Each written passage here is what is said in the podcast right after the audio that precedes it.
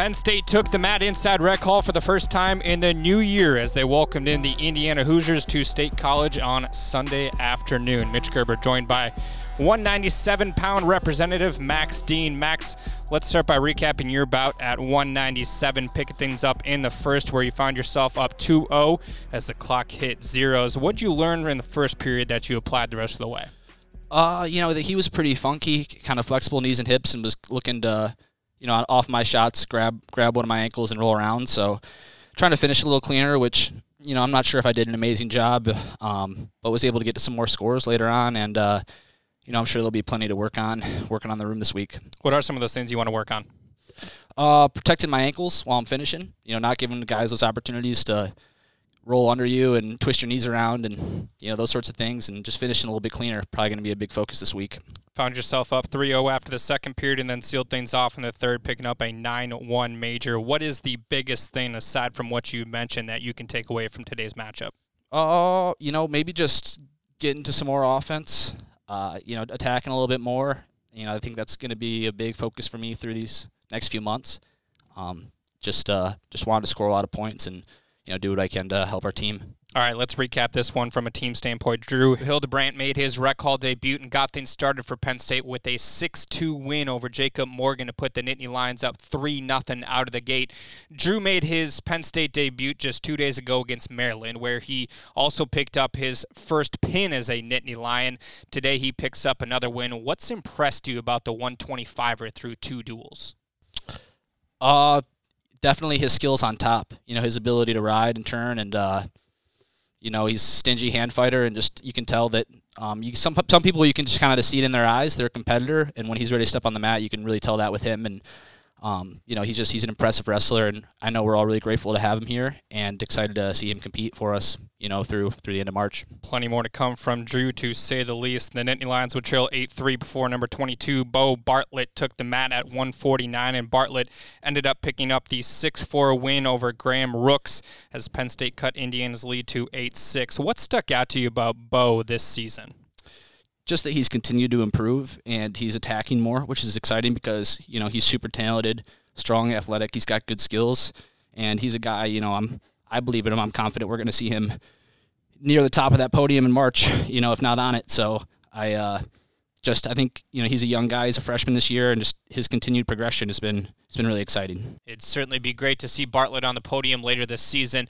PSU trailed 11 to six at the break and flipped the script from that point on. As number 26 Creighton Edsell found a groove in the third period of his bout as he walked away with an 11 to three major win with 2:23 in riding time, and then I mean, come on, Max. Number one at 174, Carter Starocci. The man is on another planet right now. He came out firing as he always does and made quick work of his opponent, picking up a pin at the 207 mark as Penn State took a 16 to 11 lead. As his teammate, what makes him so lethal?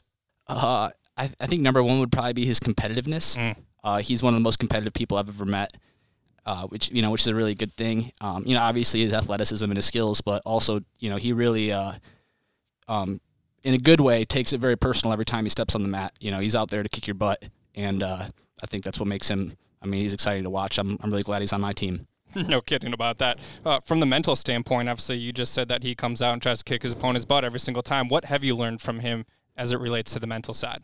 Uh, I think there's just a moxie that goes with it. You know, for me, I'm super lucky. I get to get to see all these guys go compete right before I step on the mat. So I get to see watch Carter go out there, and then you know watch Aaron go out there, and those guys are two tough dudes. Um, so you know, just kind of that uh, that competitive moxie. It's like, yeah, you know, we're Penn State. Um, you know, we're here to take care of business, and you know, I get to follow them and and just go get after it. Uh, you know, I mean, I don't know if you'd say it's something that I learned or something I benefit from, or, mm.